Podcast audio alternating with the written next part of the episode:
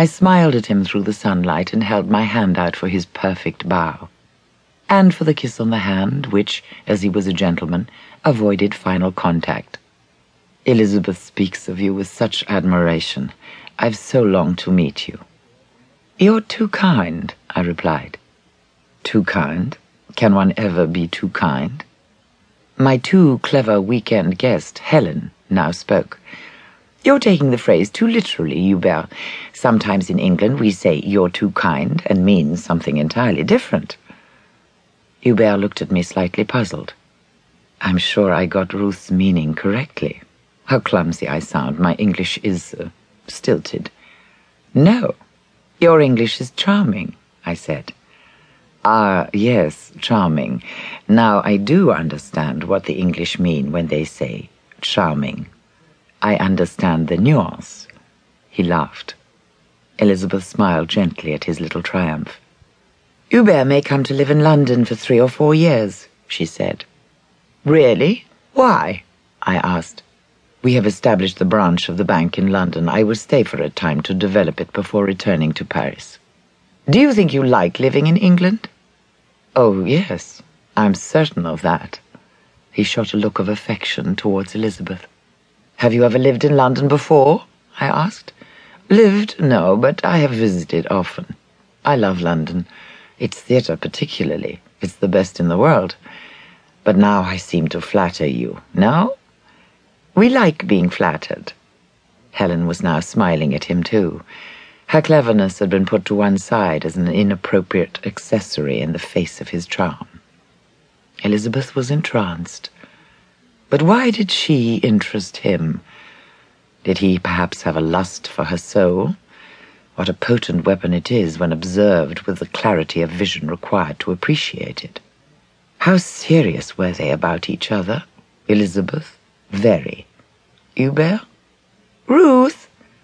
Startled, I turned towards my mother. Ruth, dear, you seem lost in thought. We should move to the terrace, darling. Lunch is ready. I watched Elizabeth and Hubert walk towards the house. He had his arm about her waist, and she turned towards him, and gazed at him as if to light his path, even on a summer day. I walked after them. My shadow fell across them. They stopped and turned to me, smiling. I placed myself on the other side of Hubert. I hope we'll see you at Lexington at the weekends when you come to live in England. Hubert starts next month, Elizabeth said. You've bought somewhere to live in London? No, there's a company flat in Mayfair. I shall stay there at least for the immediate future. We had arrived at the house. Lunch was being served on the terrace. Elizabeth toyed with her food. She drank virtually nothing. Elizabeth never goes to the edge. In her painting, for example, there is no danger, no excitement.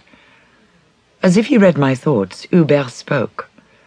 I admire Elizabeth's painting very much. She's committed to beauty.